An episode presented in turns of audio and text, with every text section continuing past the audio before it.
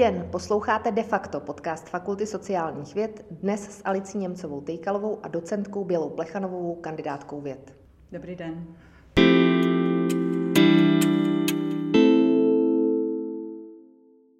Paní docentko, vy patříte k zakládajícím osobnostem Fakulty sociálních věd. Jaké to před těmi 31 lety bylo zakládat fakultu? Tak z pohledu dnešního samozřejmě můžu říct, že to bylo poměrně taková divoká záležitost. Velká odpovědnost, kterou jsme si ale tak úplně tehdy v tom okamžiku nepřipouštěli. Mnoho debat o tom, jak by měly vypadat vlastně obory, které by na fakultě měly být. Přičemž jsme samozřejmě sem přišli na fakultu žurnalistiky. Takže bylo jakoby jasný, že vlastně ta fakulta je vlastně jakoby plná a my jsme se potřebovali někam umístit. tak to bylo, to, ty začátky byly dost perný. Po všech, po všech stránkách samozřejmě i z hlediska těch osobních vztahů, který bylo potřeba nějakým způsobem navázat a vyvážit protože vlastně jako by jsme přicházeli s těmi novými obory a nebyli jsme si vlastně jaksi jistý tím, jestli jsme tak úplně všude vítaní. A samozřejmě to souviselo i s tím, do jaké míry nebo jakým způsobem vlastně vypadalo to spektrum lidí, kteří přicházeli v, tam, vlastně v té první vlně, tedy jak si zakládat uh, ty obory. A tak já samozřejmě můžu mluvit hlavně teda za politologii, přičemž samozřejmě jsme zakládali politologii bez politologů, protože jsme nikdo politologem nebyl. A vlastně první byl až profesor Novák, teda, který vlastně přišel taky víceméně ve stejnou dobu, takže, takže jsme získali jednoho politologa a jinak to byli historici a filozofové, kteří vlastně zakládali, zakládali obor.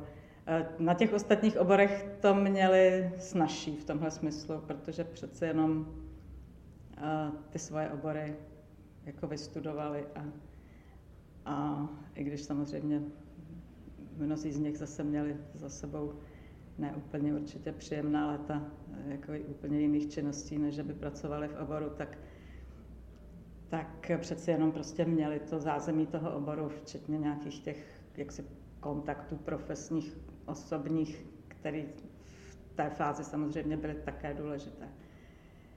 Protože jedna z nejdůležitějších věcí vlastně pro nás byla jako začít co nejdřív navazovat nějaké zahraniční kontakty. Protože prostě tady jsme žádný politology neměli. Jak jste se rozhodli vlastně vydat se do zahraničí a kam eh, je viditelné i z, vaší, eh, z vašeho dalšího zaměření, z vaší publikační činnosti. Eh, vy jste nejen vedla vlastně katedru mezinárodních vztahů, dodnes jste garantkou doktorského studia na mezinárodních hmm. vztazích. Jak se za ta léta mezinárodní vztahy posunuly a jejich orientace, jejich vlastně zakotvení? To má samozřejmě minimálně dvě roviny, ne víc. Eh, určitě v té rovině vývoje oboru jako takového, eh, který se, nutno říct, jako vyvíjel velmi dynamicky v tomhle období. A ten takový základní impuls, prostě konec studené války a, a eh, nové uspořádání světa, nová témata, tak to samozřejmě zásadním způsobem pohnulo tím oborem. A my jsme tady, jako když vezmu tu, tady tu druhou rovinu, tu čistě lokální na, eh, na fakultě, vlastně jsme, jsme měli, řekněme, ten zásadní problém v tom, že jsme vlastně nikdo nebyl v tom oboru vzdělán. Já jsem jako první zahraniční cestu jsem vyjela do, do Velké Británie a tam jsem se snažila, teda jsem byla v, v Oxfordu, což bylo takový jako příjemný, příjemný pobyt, až na to, že to teda bylo zrovna v době, kdy, eh, kdy došlo k invazi do, do Iráku. A tak z tohohle pohledu pak tam najednou jako začalo být velmi, eh, řekněme, napjaté ovzduší, asi tak. Eh, protože se samozřejmě v Británii cítili daleko více potenciálně ohroženi nějakým, nějakou reakcí, která celkem logicky tehdy sice nepřišla, ale pak samozřejmě v letech dalších v podobných situacích přicházely. Ty kontakty, které jsme se snažili navazovat, byly jednak které naše, naše vlastní iniciativy. Eh, samozřejmě pan profesor Novák měl hm, jaksi velmi dobré kontakty ve Švýcarsku, ve Francii. To byla, řekněme, jedna, jedna část a ta, ta druhá pak se postupně rozvíjela jednak teda v tím anglosaským směrem, kde samozřejmě jaksi leží základ toho oboru a kde se prostě ten obor primárně jaksi pěstuje a rozvíjí. A, a v tomhle smyslu jsme měli třeba i štěstí, řekněme, na kontakty, na kontakty ze Spojených států. Eh, vzpomínám ráda na paní profesorku Carmen Majerovou, eh, která vlastně přijížděla každý rok na semestr tehdy už tedy byla jako v penzi, ale, ale těšilo jí, že prostě může přijet a přednášet komparativní politologii. Takže myslím, že naši studenti v 90. letech jako taky na ní asi určitě jako rádi vzpomínají. Myslím, bohužel už není mezi náma. Řekněme samozřejmě těch kontaktů, těch kontaktů bylo, bylo více a ten Obor tady na fakultě se vyvíjel, zejména v tom prvním období, v takový poměrně dynamický diskusi eh, s ehm, tím, co dnes jsou tady eh, Institut mezinárodních studií jako Area Studies, jestli to tedy má být hlavně jaksi historie a studium regionů, anebo tedy vlastně ten klasický politologický obor Eh, tak, jak eh, řekněme, znám z toho anglosaského prostředí. No, takže uhájili jsme tu druhou verzi. a, a potom ale výsledek byl, že prostě se vlastně rozdělilo to pracoviště a vznikl, vznikl vlastně samostatný institut mezinárodních studií. Tady je v tom zpětném pohledu samozřejmě tak si důležité říct, že ta agenda toho oboru se samozřejmě zásadním způsobem proměnila, řekněme, na začátku tisíciletí, prostě po, po útocích na New York a Washington. A, a to, co vždycky bylo, samozřejmě, samozřejmě zvlášť v době studené války, prostě bezpečnost je první téma oboru mezinárodních vztahů. Vždycky prostě to hlavní téma je válka. Proč válka a jak ji zabránit a tak dále. Takže to, to konf, tento studium konfliktů tam prostě vždycky bylo. A v těch 90. letech nicméně došlo k tomu, že jak si to, čemu říkáme v oboru bezpečnostní dilema, jakoby osláblo a rozšířilo se, jako přibyla nová témata. Ale to vlastní, jak si téma té vojenské bezpečnosti, to, co bylo vždycky považováno za to jádro klasiku, tak vlastně najednou jako ustoupilo do pozadí a přibyla prostě další témata. No, ale ta situace se pak změnila po útocích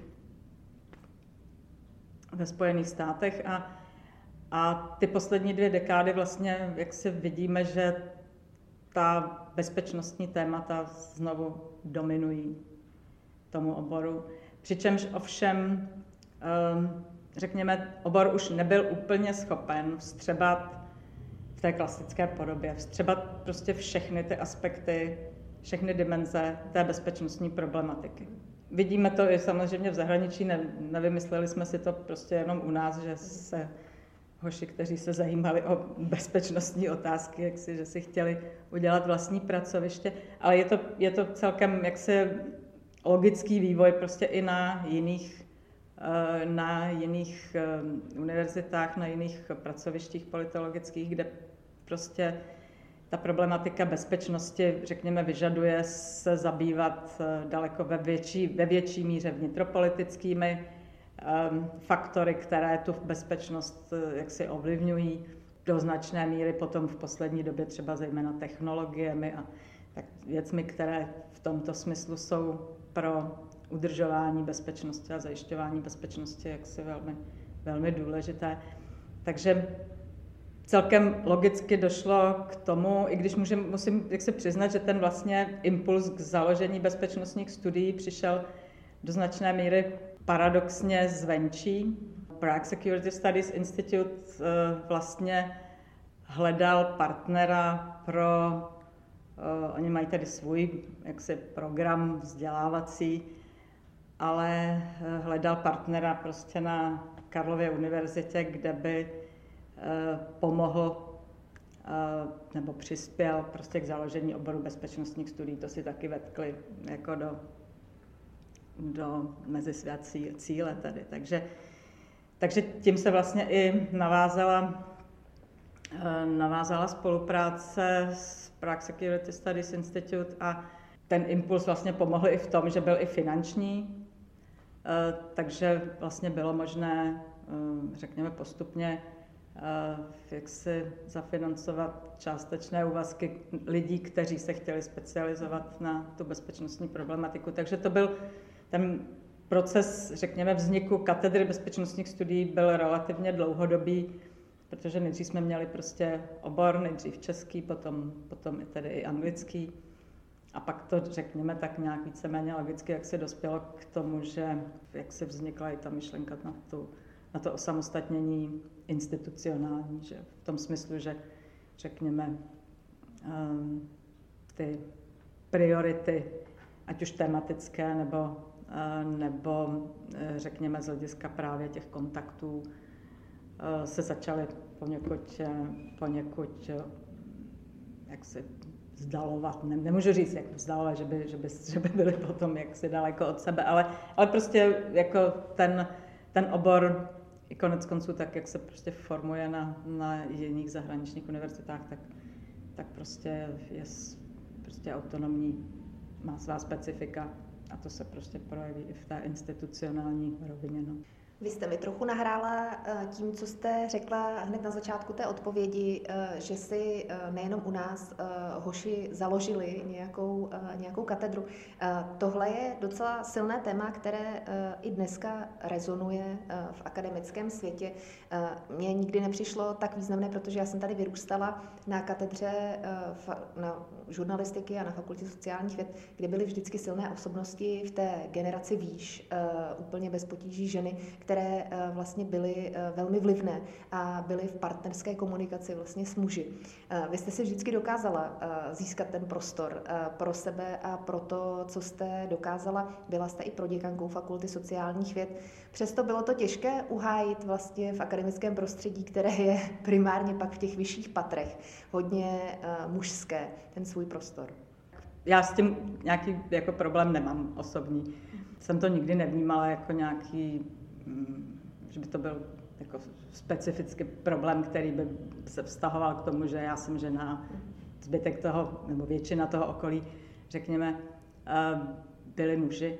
Ale ten, ta situace u nás samozřejmě na institutu je do značné míry také odlišná, nebo to se může samozřejmě lišit i na těch ostatních institutech, třeba právě s výjimkou žurnalistiky a komunikačních studií, kde řekněme ta kontinuita přeci jenom jak se byla. Eh, kdežto u nás, zejména teda na politologii, prostě ta kontinuita nebyla. Takže, takže řekněme, že byla generace zakladatelů, z nichž já jsem byla ještě nejmladší. A, eh, a kolegové, kteří si, jaksi v té době zakládání fakulty vlastně jako byli těmi hybnými aktéry, tak byly, řekněme, o těch deset let eh, starší. No a pak jsme vlastně čekali na naše první absolventy. Mm-hmm. Jo, takže my tam prostě máme ten generační, uh, generační gap, jak se říká. Uh, anglicky prostě je tam, je tam mezera, která, uh, kterou v určitém, v určitém období, jak se bylo poměrně nepříjemné, jak se překlenovat. Řekněme, chyběli, chyběli ti, kteří by, eh, řekněme, zaujali tu střední pozici. Prostě ty, kteří hodně učí, už mají poměrně jako dost zkušeností a eh, můžou, řekněme, být tím eh, nějakým jaksi spojníkem mezi těmi, těmi mladými kolegy, kteří začínají a mezi těmi, kteří už, řekněme, už cítí to, že by jaksi potřebovali předat nějakou tu odpovědnost prostě někomu, někomu dalšímu, protože těch povinností a zejména tedy těch, řekněme, administrativně organizačních prostě, jako, co si budeme povídat, jako přibývá strašným, strašným tempem.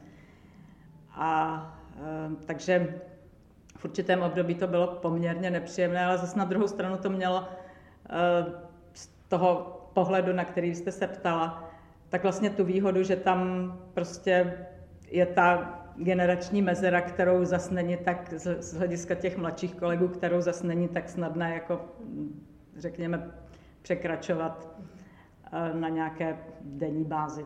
To zase nebývá tak úplně snadné, aspoň teda pokud mohu soudit podle svých kolegů. No. Co se týče uh, vlastně vašich uh, zájmů a vůbec vlastně uh, kontextu soukromého, ze kterého, ze kterého pochází, tak já jsem si ověřila, že ani moje velmi dobrá kamarádka, která u vás psala diplomovou práci, tak nevěděla, že vlastně jste patřila do poměrně blízkého okruhu uh, Václava Havla. Já jsem si to přečetla až vlastně v knize Jitky Vodňanské Voda, která hoří, kde je i několik fotek uh, s vámi a s vaším uh, manželem Anatoliem Plechanovovem.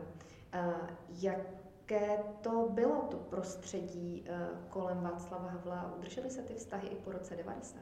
Jenom z části té komunity, kterou Eh, kterou Jitka Vodňanská tam, teda ve, ve vztahu tedy k Václavu Havlovi, eh, tam představuje, tak eh, jenom část vlastně jich nějakým způsobem komunikovala nebo byla blízká před rokem 89.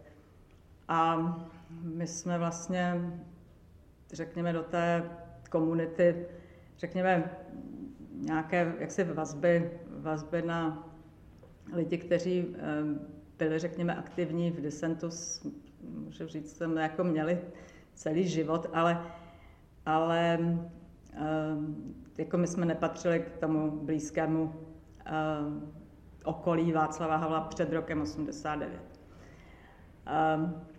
A, takže ta skupina lidí, kterou tam pak Jitka Vodňanská jak se popisuje, tak vlastně vznikla na základě původní, jak si ta skupina byla, byli uh, lidé, kteří spolu studovali psychologii a kteří jsou, řekněme, generačně nějakých 10 až 15 let starší než já ještě. Takže um, um, to byl vlastně jako základ té, té, té komunity, ale která jak se funguje dodnes.